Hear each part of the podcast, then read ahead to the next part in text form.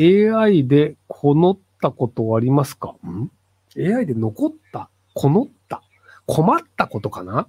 いや、特に僕、そんなになんか、あの、チャット GPT とか遊びで使うだけなので、なんか、それを使って困るとか特にないですね。はい。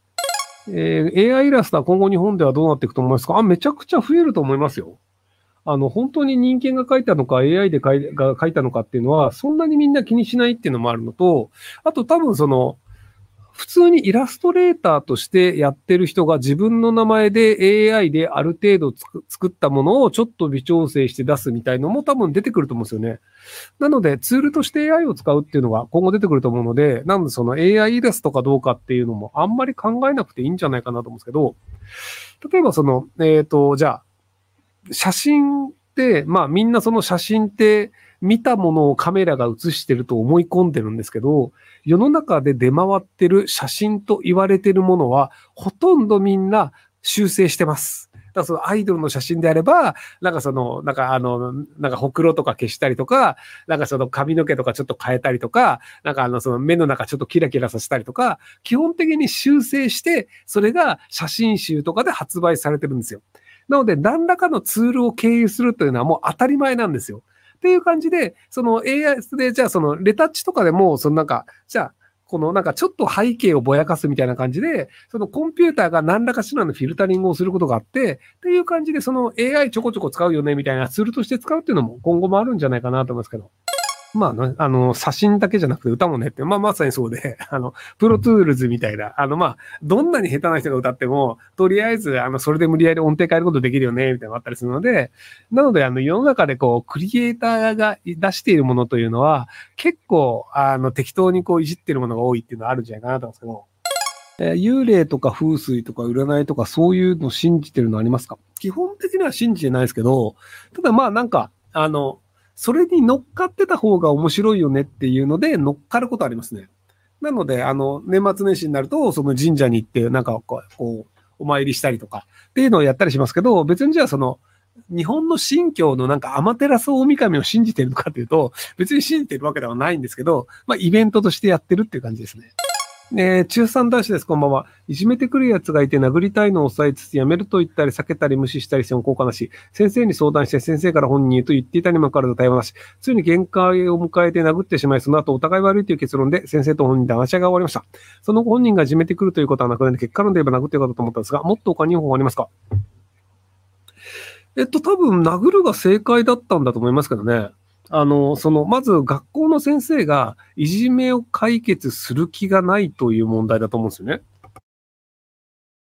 で、あの、いじめって基本的にその自分より弱いものをいじめることでストレスを発散するという遊びなんですよ。で、ところが、あの、殴り返してくると、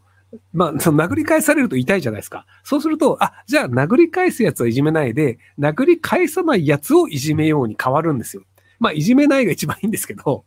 なので、その、じその殴り返すということで、俺をいじめたらあなたも損をしますよっていうのを明確にするっていう意味では、まあ、あの、殴り返すっていうのがいじめを止める上では割と良かったりするので、そういう意味では、あの、行動としては、まあ、仕方ないけど最善だったんじゃないですかね。本来の最善であれば、その学校自身が止めるとか、そのいじめをする子が良くないよねっていうところで、そのいじめをなくすっていうのが、あの、本来のベストだと思うんですよ。でもその学校の先生がそれを解決する気がないという状況においては、殴り返すっていうのが、その、主がさんにとっての最善だったんじゃないかなと思うんですけど。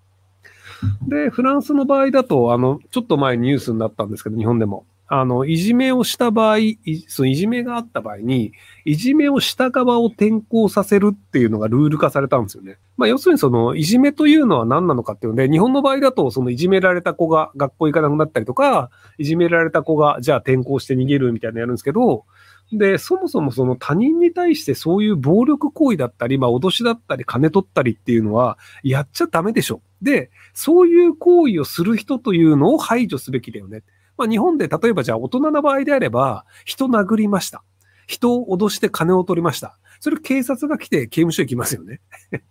なので、フランスの場合も、加害者側、いじめの加害者側を転校させる。要は、おかしなことをする子供を転校させれば、他の子たちはまともなんだから、その子を抜いたらまともになるでしょ。でもなぜか日本の場合って、加害者のいじめた子はそのままで、被害者だけ抜くんですよね。で、被害者抜いても、いじめてる人たちはいるから、また別の子がいじめられるんですよ。で、ただ、まあ、時間が経てば3年でいなくなるから、なんかこう、被害者をちょっとずつ抜いてるうちに卒業してくれて、あ、終わってよかったねってなるんですけど、被害者が泣き寝入りっていうのなので、なんかどうかなと思うんですけど、まあ、日本ってそういう国ですよね。えー、私は障害者手帳を持つ発達障害です。大阪に住んでるんですが、地下鉄が無料で移動し放題です。地下鉄で移動できる範囲でいろんなところに行けてとても楽しいです。お、いいっすね。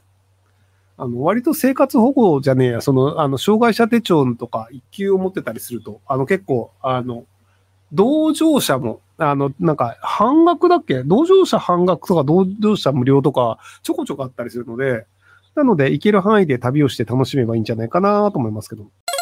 えー、Y5 月からパニックと躁うつで出社できず8月末で退職。現在まで寝て起きてのみの生活。健康保険証もなくなったので精神科に受験できず睡眠障害ひどい。翌点はだって全く動けない。まず何かすればいいでしょうか。えっと、あの、区役所に行って、あの、国民健康保険に切り替えてください。区役所だよね。あの、社保からの、多分区役所だと思うんですけど、国民健康保険に振り替えると、あの、普通に保険証もらえるので、精神科受診できます。なので、あの、とっとと役所に行って、あの、その、その精神科に行って、普通に治って、普通にまた働いてください。はい。